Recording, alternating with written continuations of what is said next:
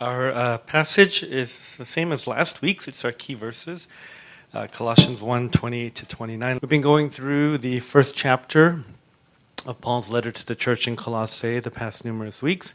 We finally landed uh, on our church key verses located in 28 and 29. Last Sunday we looked at, focused on verse 28. And by way of quick review, we tried to elucidate the keys to the key.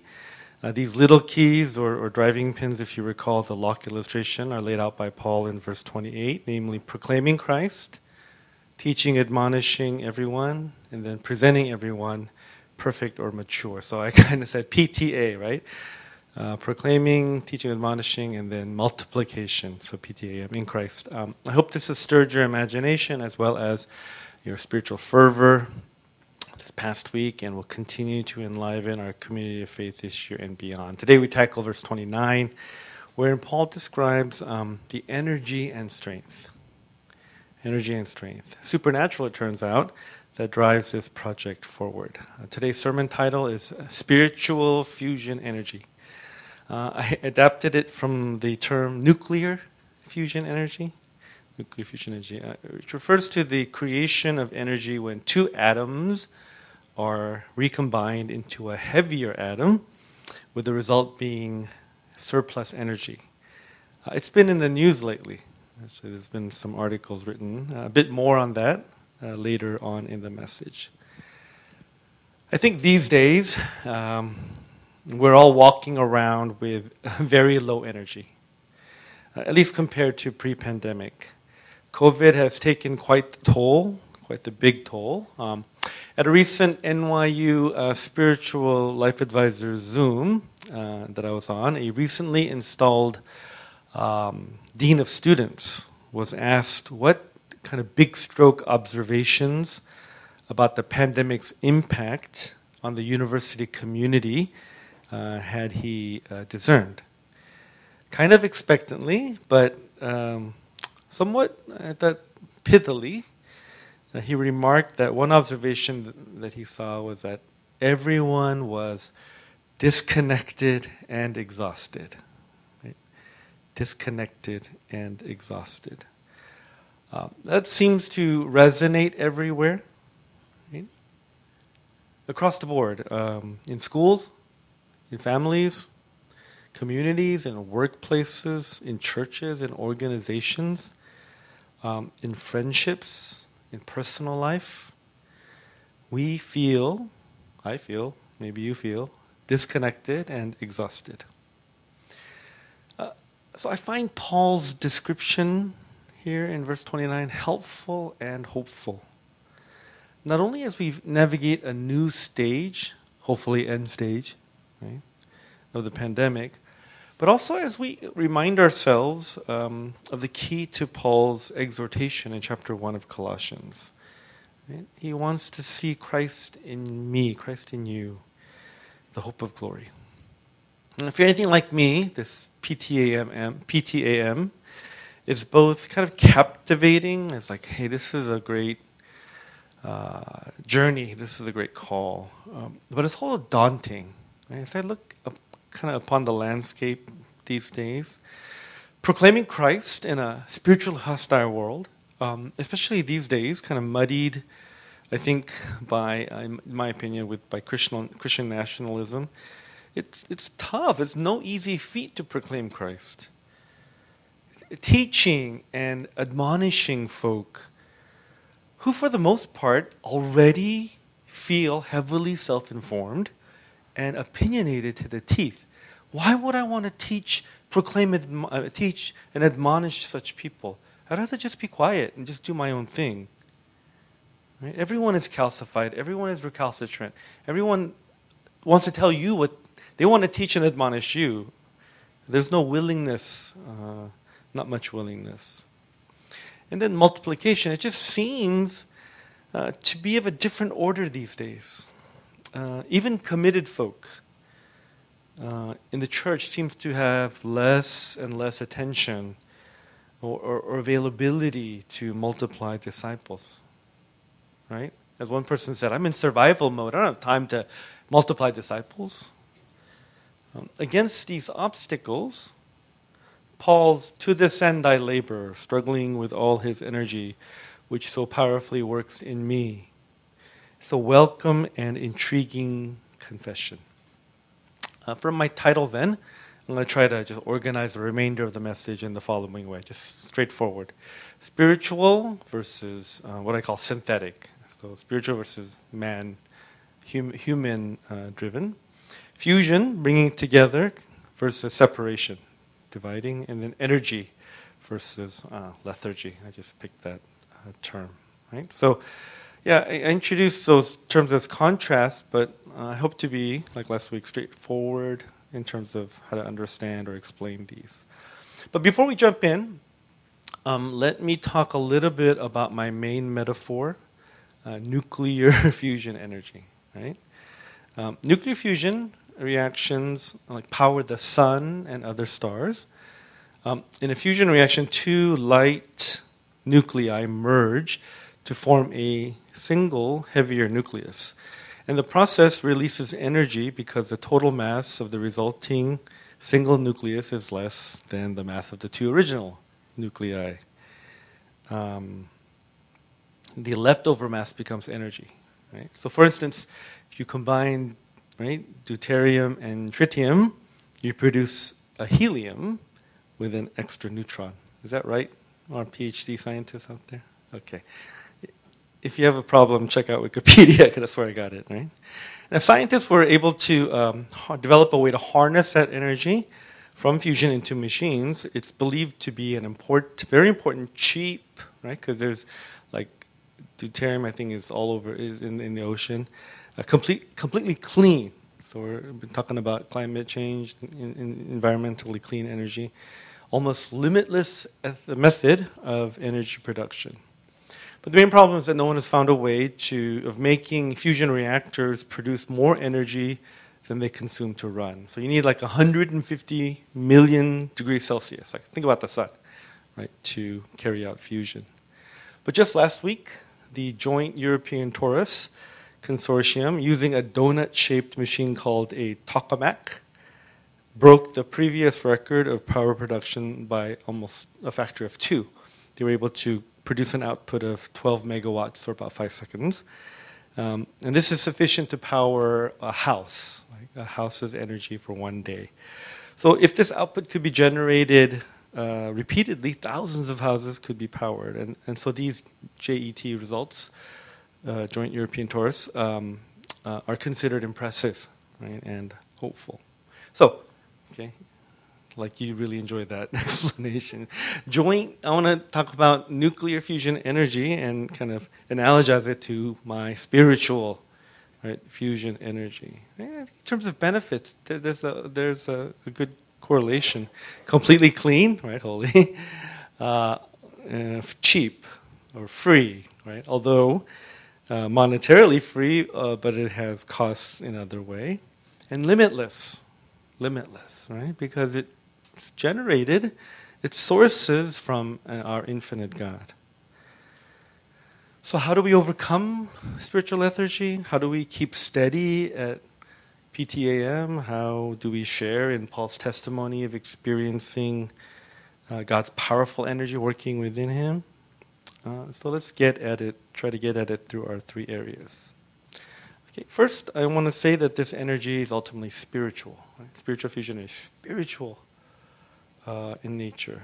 And I want to contrast it with, you know, human made, human derived, human driven power. I label it spiritual, but perhaps more precisely, we should call it divine.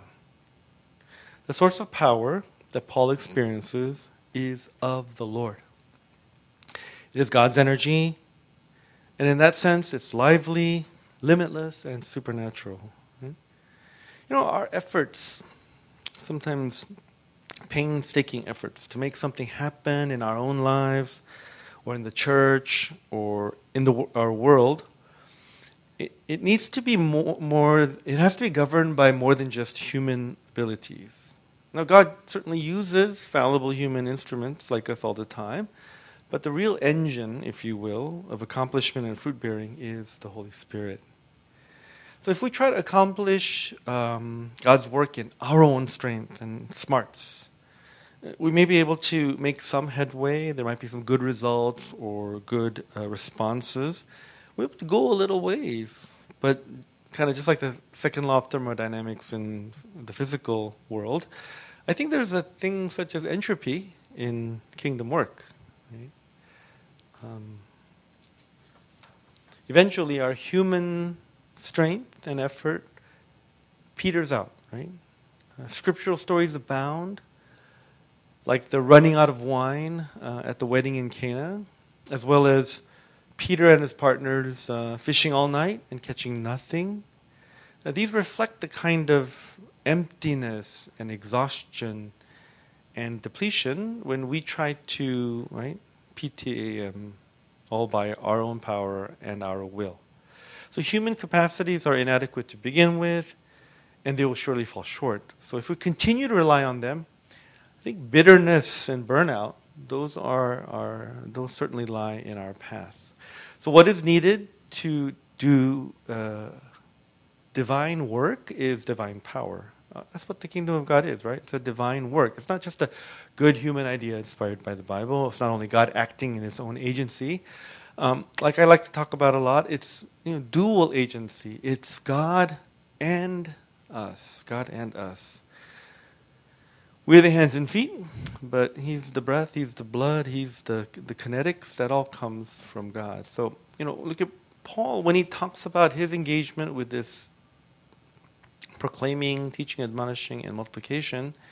Right? He's he's talking about this kind of hard work, this kind of work that is beyond him, right? Um, the term that he used as labor, actually, um, it's better translated, I think, as toil. So he's like really struggling to do what God has called him to do. Uh, some commentators say that um, it actually means like getting beat up, like your body gets bruised and battered in the work of toil, right?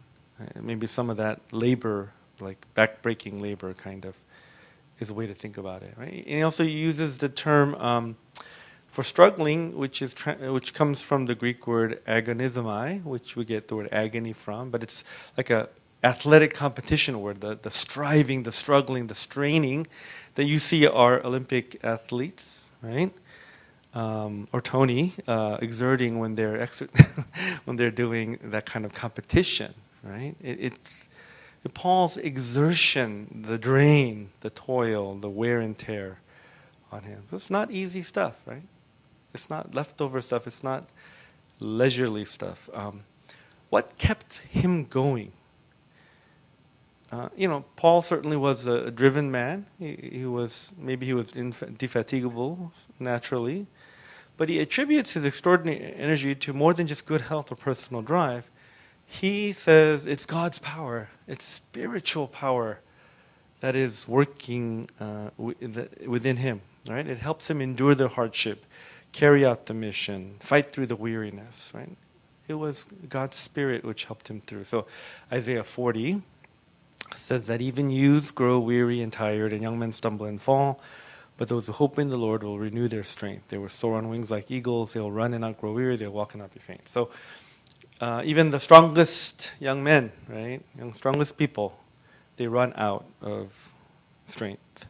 But when the Lord uh, renews us, uh, that that power, uh, that's what Paul experienced doing the work of God. In chapter two, he calls it the re- the power that raised God from the dead. So it's a resurrection power. Not, not, nothing human about that at all. It's purely the, the sourced from the Spirit of God. And I think that's why Paul lived such a spiritually productive life. He was a workhorse, yes, but he sought and was granted spiritual strength to go above and beyond human abilities and limits. You know, trying hard, trying hard is an important part of the Christian life. Um, I would say it's even a necessary part. You have to try hard. There, there are times when you have to go all out, but it's not sufficient. Trying hard is not enough we can't manufacture spiritual fruit. We need God's grace, we need God's strength. Right? And I'm wondering if that's why we're so tired all the time. Or maybe you're not like physically tired, but you're just tired of it all, tired of everything. You have like zero motivation, like zero morale. We've run out of physical energy, mental concentration, even desire. So what we need, I think, is a spiritual, uh, a serious helping of spiritual encouragement and mental vigor. It's it's different, you know. The the work of God, the, the, the, the divine, you know, bestowal versus you know your own abilities and uh, experience uh, coming into play. So um, the other, the other, one of the days this past week, I got to spend 45 minutes at the Met Museum on Fifth Ave, and uh, I just decided I would stay in just like three or four rooms because you know usually just like walk really fa- fast through it and stuff. But I decided I would limit myself, and I got to like linger at some Velasquez paintings, right? That painter, and I noticed that he uses a lot of like really dark, like black colors.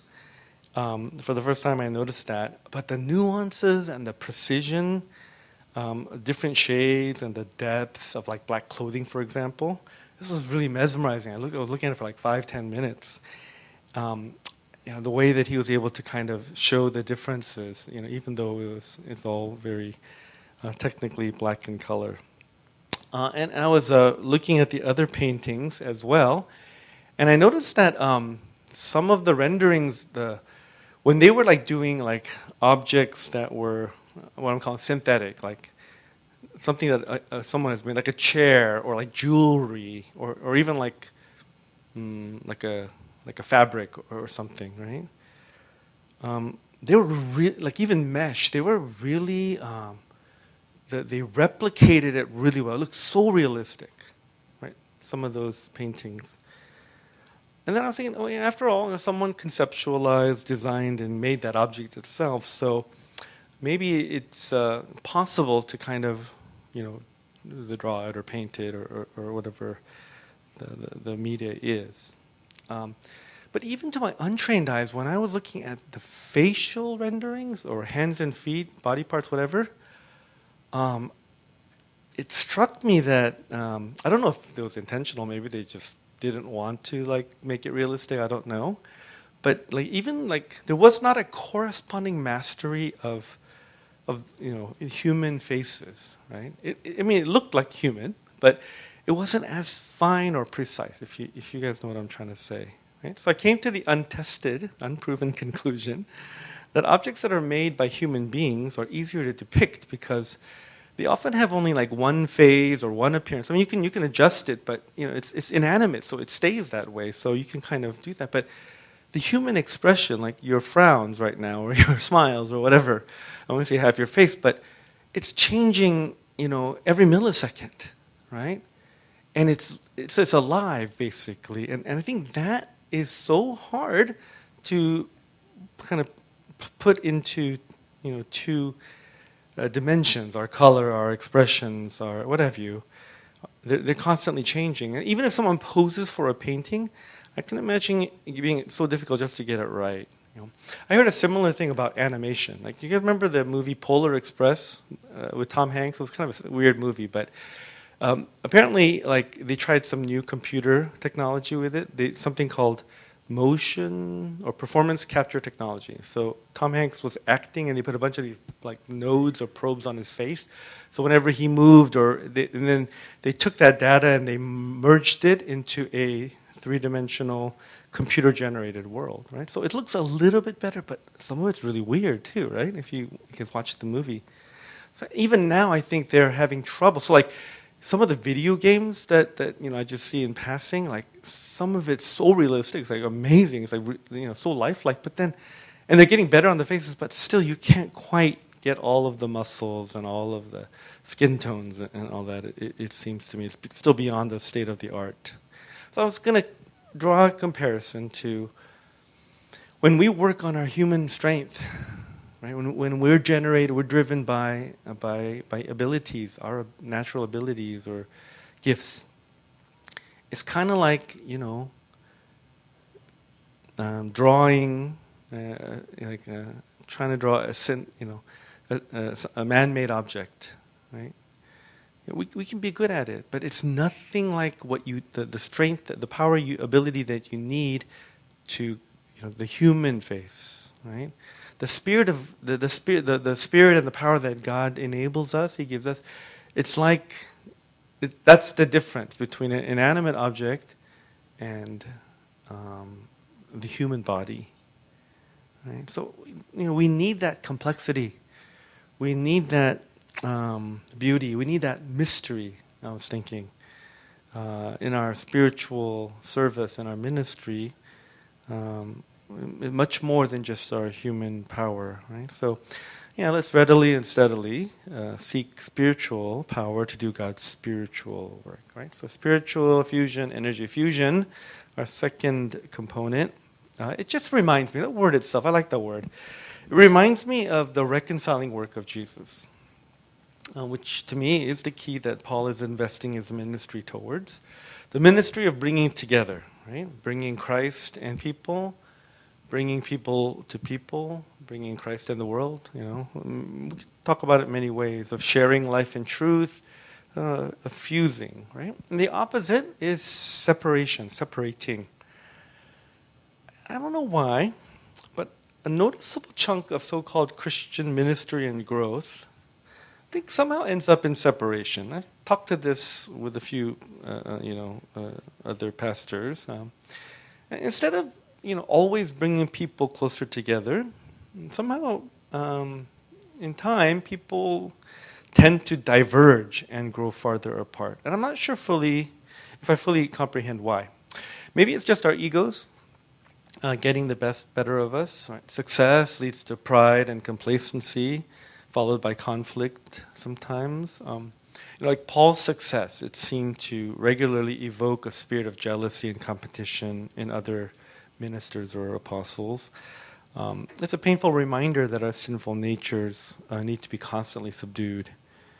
Spiritual warfare, as well, may play a hand in causing relational risk between people.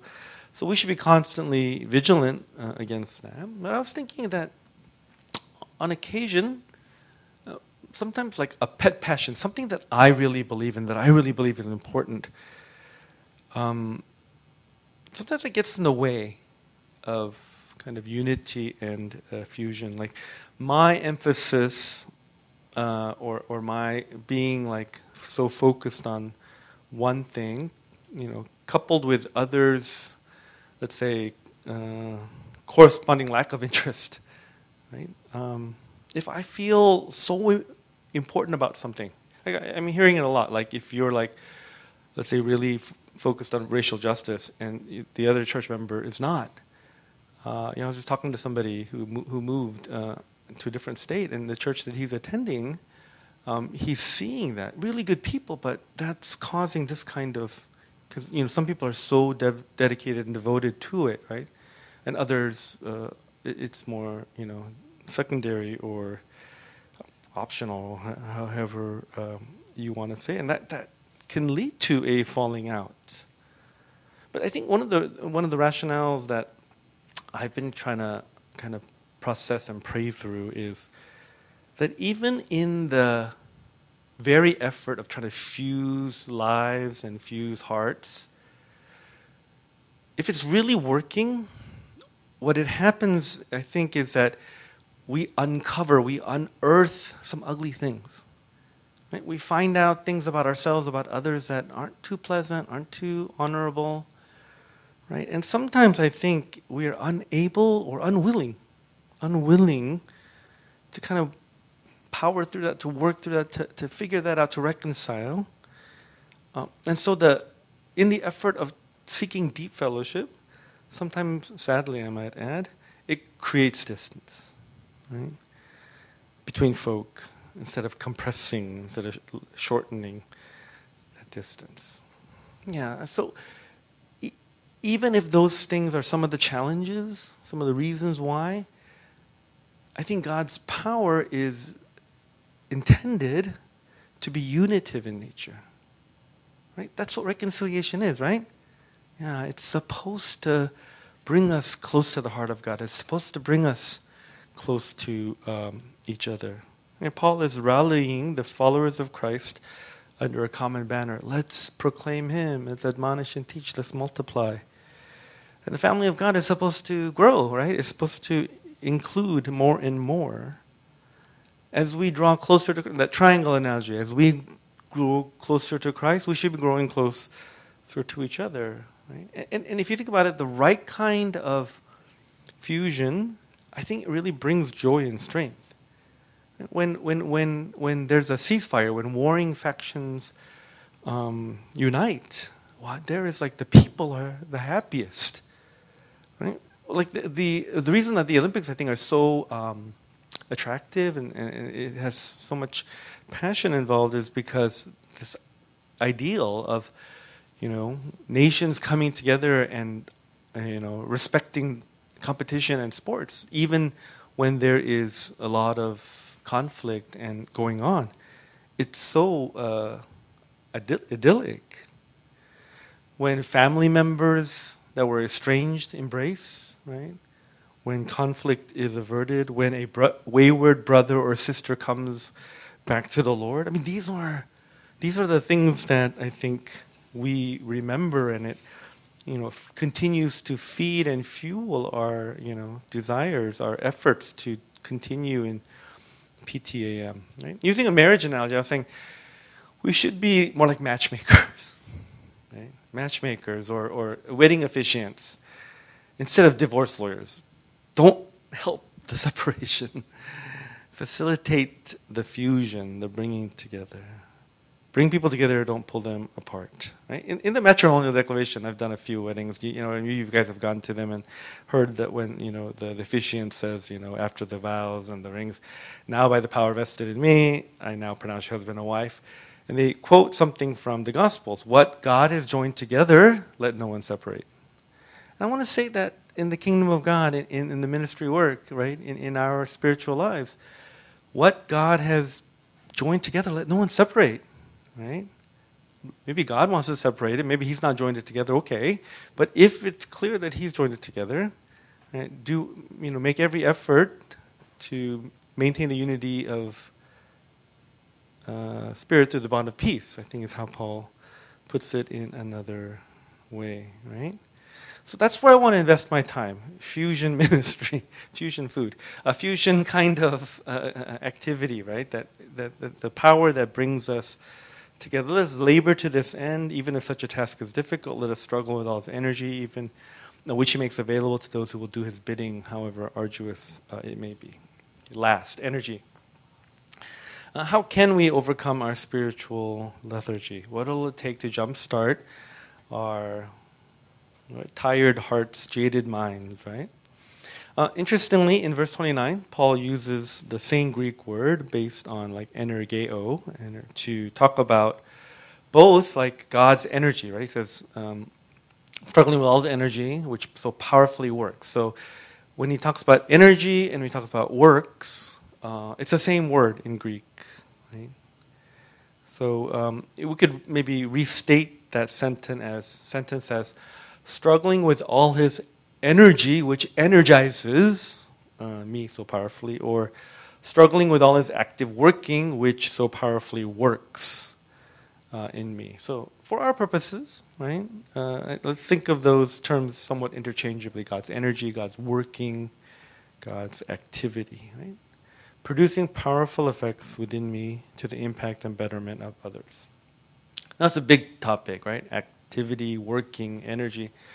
Um, many angles that we could kind of be taken, but the subdirection that I want to share today was kind of sparked by one of the messages I heard at that pastor's prayer summit uh, a couple weeks ago. It's based on uh, the book of Zechariah. Right? Uh, it was a message about the second temple, which the Jews um, were to rebuild upon return from their exile to Babylon. The reconstructed temple will uh, turn out to be a far cry from the magnificent one of the Solomonic age uh, before it was ransacked and razed because of the infidelity of the Israelites to God. In another passage, um, the Israelite elders who remember the first temple, they weep. They're so uh, sad because they see that the second temple does not compare in splendor at all to the first. But in this passage, projected in Zechariah 4:10, uh, God warns the people, right? Who dares despise the day of small things? Since the seven eyes of the Lord that range throughout the earth will rejoice when they see the chosen capstone in the hand of Zerubbabel. Zerubbabel was the leader who rebuilt the temple, right? God says, Who dares despise the day of small things? In other words, small things. God can use small things. Right? The conference speaker pointed out a number of historical examples of previously unknown individuals and seemingly insignificant events and happenings that God used to bring about revival or radical uh, historical metamorphoses. It was a really inspiring message, right? And then now thinking back on it, um, I think it's uh, it seems apt to apply the term we're using, divine working, divine energy, to those persons or activities which God brought about to further His purposes. Indeed, when I read the entire chapter of Zechariah, I found one of my favorite verses nearby, verse six. Sorry, that should say verse six. Um, this is the word of the Lord to Zerubbabel, not by might nor by power, but by my spirit. Right? That's what we've been saying. It's not human strength, it's not human numbers, it's not human uh, um, money, resources. It's really by the Spirit. It really was the work of God energizing Zerubbabel to carry out this far fetched, um, against all odds, you know, they were disliked by their powerful opponents, practically impossible plan to rebuild the temple. God was encouraging Zerubbabel to strive for God, even in, or maybe especially through small things. Small things, right? And to experience that divine energy that would powerfully work within uh, this servant. so I want us to think about our small things. The small things that you did today in prep for worship service. Small things that you'll do, you did last week and you do this week. Right? Sometimes um, in our effort to kind of cast big vision and talk about big picture and all that kind of stuff, which is important, we don't really uh, spend enough time, like pushing ourselves or, te- or, or, kind of encouraging each other to be faithful in the small things. Right? And that's, I think, a lot of times that's where the this energy of God, that's what where He's He's working. That's where He's waiting for us, right? But you know, we, we're just kind of um, mis- misguided or misaligned uh, with that. So I'm just going to finish with just uh, talking about something uh, in our Bangkok church, right?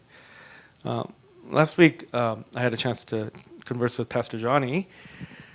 Um, and, you know, usually when I speak with him, when I talk about Bangkok Chapel, it always kind of helps me out of my spiritual doldrums and uh, gives me refreshment, right? To strive after this PTAM once again. And it was no exception. I felt like I ate this hearty bowl of chicken vegetable soup after I after I disconnected with Pastor Annie, I was like ready to yeah, let's go break down some spiritual barriers.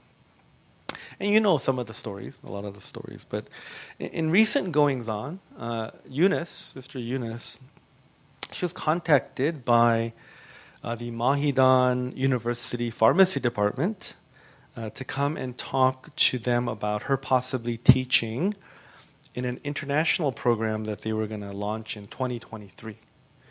Right? So she met with the dean and two professors this past Tuesday, and they basically offered her a faculty position. They really wanted her, right? That's pretty amazing, right, in and of itself.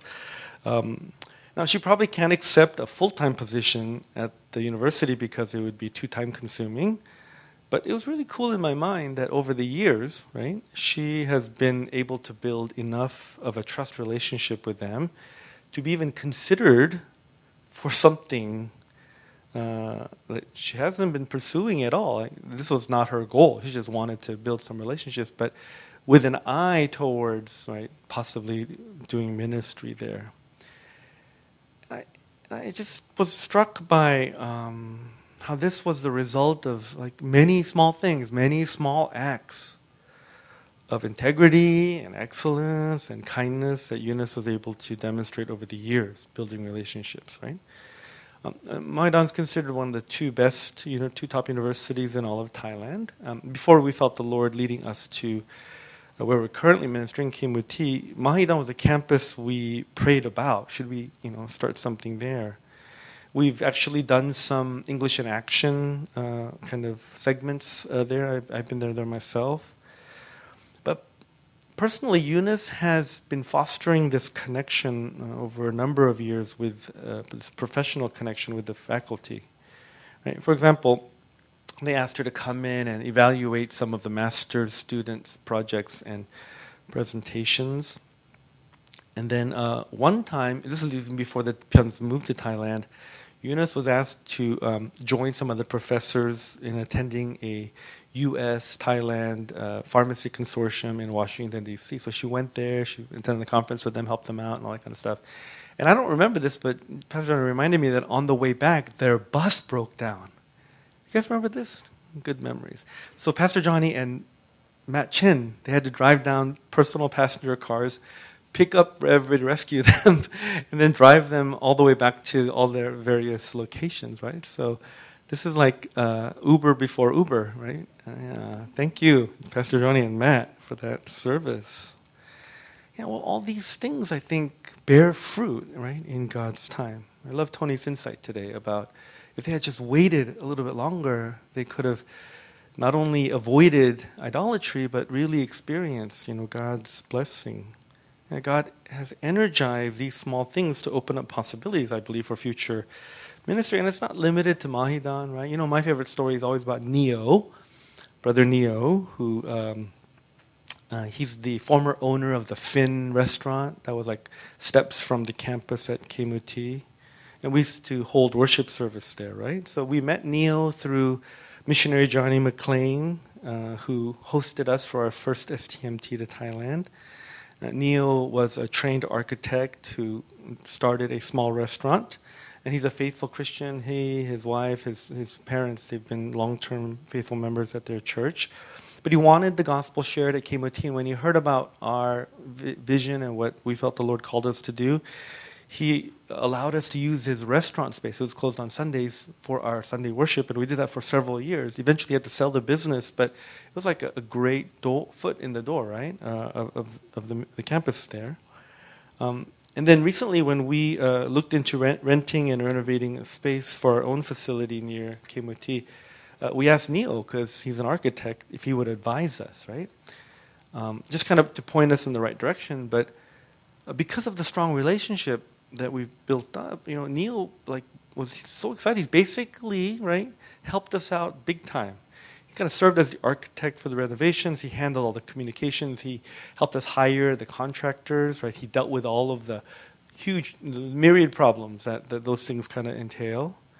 Right? Patrona keeps saying how impossible it would have been for him, you know, even though he's getting good at Thai to articulate right, all the technical contractor terms in Thai, let alone having to navigate the Thai like construction industry. Like you guys, you, you, you and I couldn't do like construction in America because we don't understand how all that works. Imagine Pastor John trying to do that in, in Thai, right? So what a godsend Neo has been in more ways than one. And I'm, I'm convinced that this came about because of small things, right? Because we're not, Pastor Johnny and Eunice have not despised small things. They've been faithful to it. You know, God's in the earthquake, He's in the wind, He's in the fire, but He's also in the still small voice, right? Doing things that no one notices, doing them faithfully, doing them through God's bestowed energy, waiting for Him to bear fruit uh, in His time, in His way. So, uh, spiritual fusion energy. Apparently, it's not only the the purview of like powerful, like educated and brilliant scientists and PhDs, right? Uh, there's a term called fusioneers. fusioneers, okay? And it's for amateur science junkies who are building homemade fusion reactors for fun and with an eye to being part of the solution to the energy production problem. There's a guy in Brooklyn, uh, according to the 2010 article, he's a 38th known independent amateur physicist in the world to achieve nuclear fusion from a homemade reactor. Right? Others on that list include a 15 year old from Michigan and a doctoral student in Ohio. So apparently, fusion reactors of this kind are perfectly legal and perfectly safe. Doesn't sound like it, but his neighbors don't believe that. But uh, it's considered quite safe. But I just like that idea that uh, just a, a, no name, just you know, it's a small thing, right? But, but he, that person is involved, he's engaged, and you know, we can do that. We should do that. Spiritual fusion years, experiencing the energy of God. Let's pray. Heavenly Father, uh, maybe right now, maybe this day, we are not. We don't. We need. We don't have that energy that uh, that thrives. That Paul is thriving on. But hopefully, we understood where where it comes from, what it's like, uh, where you might provide it uh, to us, what it's supposed to do, bring us together. Um, well, there's uh, so many reasons why, so many obstacles, there's so many things pulling us um, uh, in different directions. There's inertia as well, but uh, today I hope that indeed um, that energy will fill us, that spirit will move us, uh, help each one of us and all of us to uh, submit to uh, your calling us and your, your guiding us. In Jesus' name we pray. Amen.